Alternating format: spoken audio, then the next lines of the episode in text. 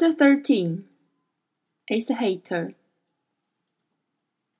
As the moon rose, the witches began their spell to heal Will's wound. They woke him and asked him to lay the knife on the ground where it caught a glitter of starlight. Lyra sat near by, stirring some herbs in a pot of boiling water over a fire. And while her companions clapped and stamped and cried in rhythm, Seraphina crouched over the knife and sang in a high, fierce tone. Little knife, they tore your iron out of Mother Earth's entrails, built a fire and boiled the ore, made it weep and bleed and flood, hammered it and tempered it, plunging it in icy water, heating it inside the forge, till your blade was blood red scorching. Then they made you wound the water once again, and yet again, till the steam was boiling fog, and the water cried for mercy. And when you sliced the single shade into thirty thousand shadows, then they knew that you were ready. Then they called you subtle one. But little knife, what have you done? Unlocked blood gates, left them wide. Little knife, your mother calls you from the entrails of the earth, from her deepest mines and caverns, from her secret iron wound. Listen! And Seraphina stamped again and clapped her hands with the other witches, and they shook their throats to make a wild ululation that tore at the air like claws. Will, seated in the middle of them, felt a chill at the core of his spine. Then Seraphina Pekkala turned to Will himself and took his wounded hand in both of hers. When she sang this time, he nearly flinched. So fierce was her high, clear voice, so glittering her eyes. But he sat without moving and let the spell go on. Blood! Obey me! Turn around! Be a lake and not a river. When you reach the open air, stop and build a clotted wall. Build it firm to hold the flood back. Blood, your sky is the skull dome. Your sun is the open eye. Your wind the breath inside the lungs. Blood, your world is bounded. Stay there. Will thought he could feel all the atoms of his body responding to her command, and he joined in, urging his leaking blood to listen and obey. She put his hand down and turned to the little iron pot over the fire. A bitter steam was rising from it, and Will heard the liquid bubbling fiercely. Seraphina sang. Oak bark, spider silk, ground moth, saltweed, Grip close, bind tight. Hold fast, close up. Bar the door, lock the gate. Stiffen the blood wall, dry the gorb flood. Then the witch took her own knife and split an alder sapling along its whole length. The wounded whiteness gleamed open in the moon. She dubbed some of the steaming liquid into the split and closed up the wood, easing it together from the root to the tip and the sapling was whole again. Will heard Lyra gasp and turned to see another witch holding a squirming, struggling hare in her tough hands. The animal was panting, wild eyed, kicking furiously, but the witch's hands were merciless. In one she held its forelegs, and with the other she grasped its hind legs and pulled the frenzied hare out straight, its heaving belly upwards. Seraphina's knife swept across it. Will felt himself grow dizzy, and Lyra was restraining Pantalaimon, hare formed, himself in sympathy, who was bucking and snapping in her arms. The real hare fell still, eyes bulging, breast heaving, entrails glistening. But Seraphina took some more of the decoction and trickled it into the gaping wound and then closed the wound up with her fingers, soothing the wet fur over it until there was no wound at all.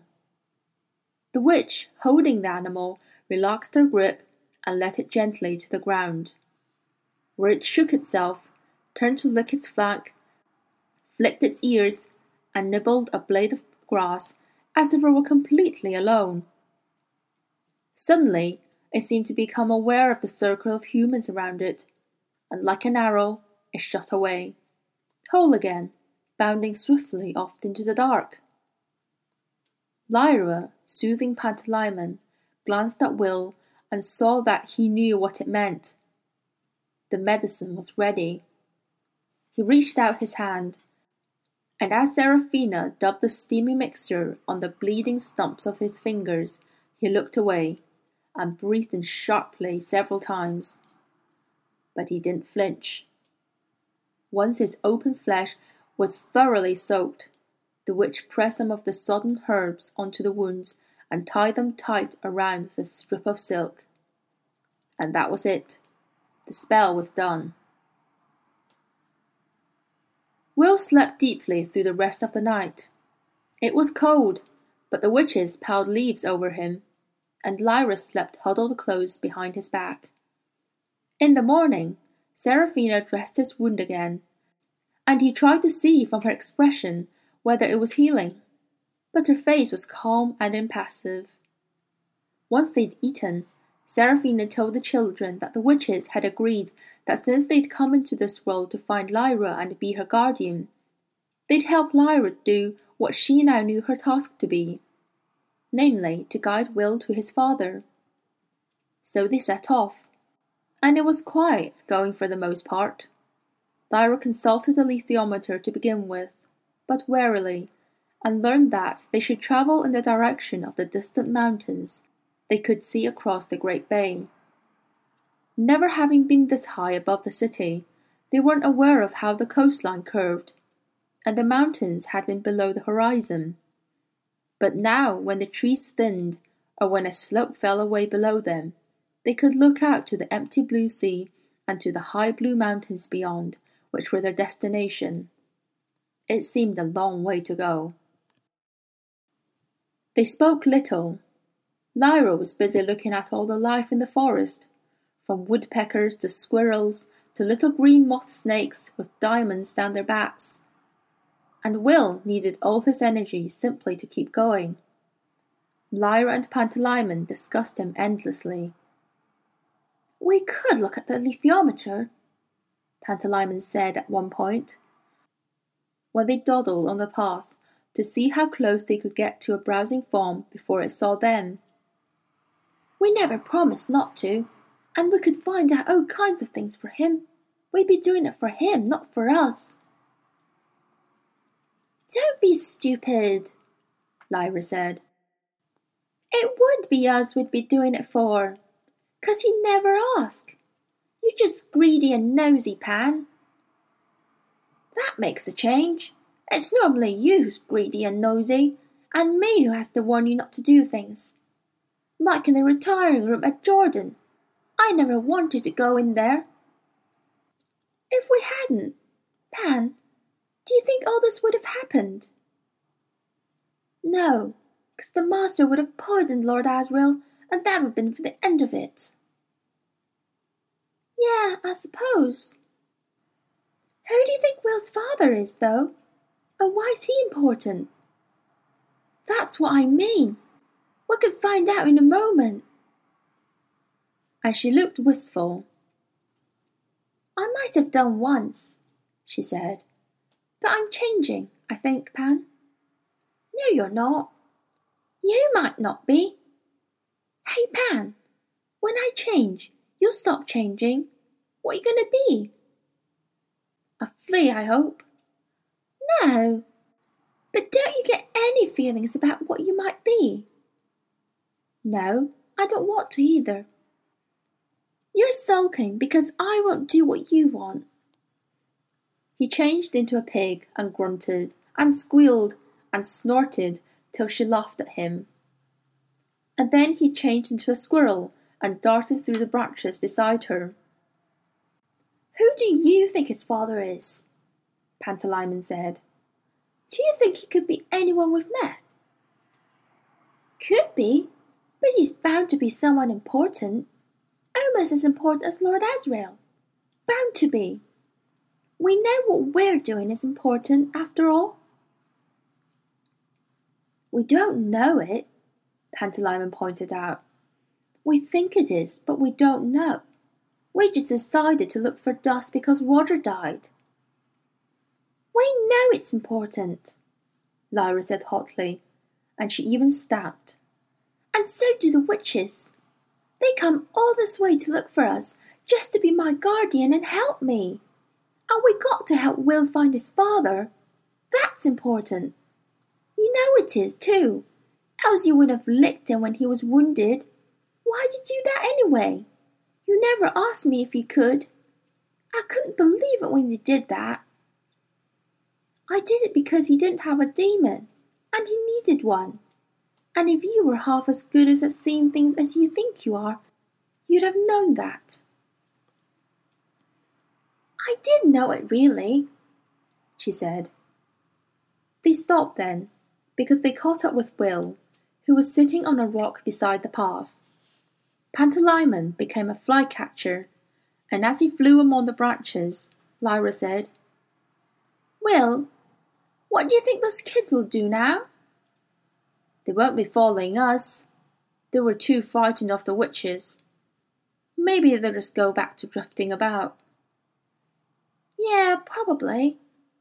They might want to use the knife, though. They might come after us for that. Let them.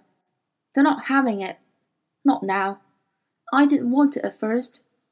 But if it can kill the spectres. I never trusted Angelica. Not from the beginning. Lyra said virtuously. Yes, you did, he said. Yeah, I did really. I hated it in the end, that city. I thought it was heaven when I first found it. I couldn't imagine anything better than that. And all the time it was full of spectres, and we never knew. Well, I won't trust kids again, said Lyra. I thought back above anger that whatever grown ups did, however bad it was, kids were different. They wouldn't do cruel things like that. But I ain't sure now. I never seen kids like that before, and that's a fact.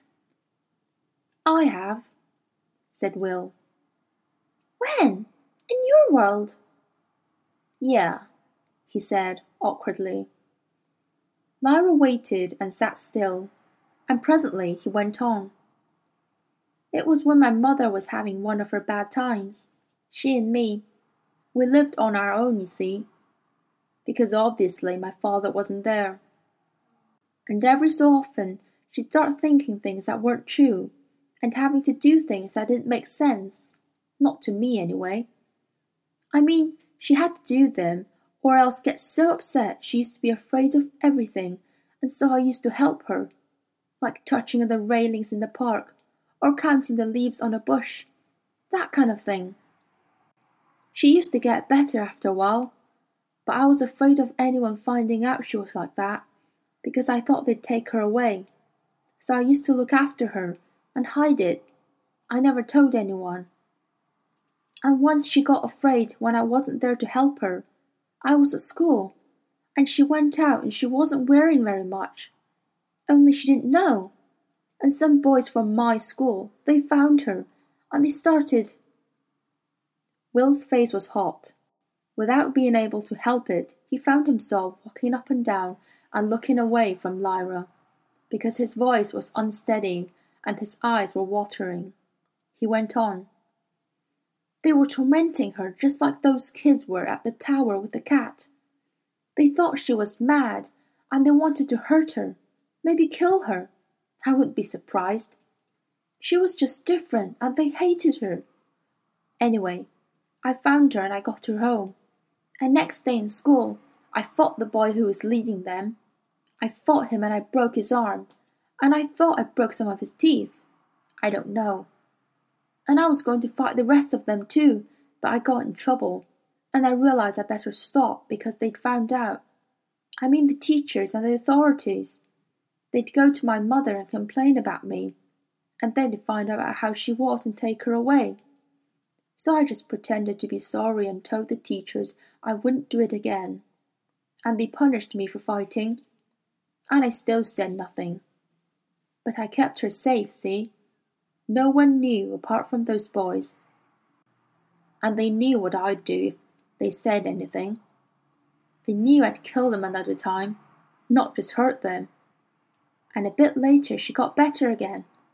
No one knew, ever. But after that, I never trusted children any more than grown ups. They're just as keen to do bad things. So I wasn't surprised when those kids in Ci'gazze did that. But I was glad when the witches came. He sat down again with his back to Lyra, and still not looking at her, he wiped his hand across his eyes. She pretended not to see. Will, she said, what you said about your mother and Tullio when the spectres got him, and when you said yesterday that you thought the spectres came from your world. Yeah, because it doesn't make sense. What was happening to her? She's not mad. Those kids might think she was mad and laugh at her and try and hurt her, but they were wrong. She wasn't mad, except that she was afraid of things I couldn't see, and she had to do things that looked crazy.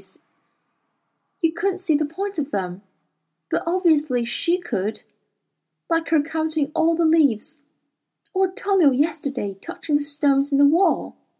Maybe that was a way of trying to put the spectres off. If they turned their back on something frightening behind them, and tried to get really interested in the stones and how they fitted together, or the leaves on the bush. Like if only they could make themselves find that really important, they'd be safe. I don't know. It looks like that. There were real things for her to be frightened of, like those men who came and robbed us.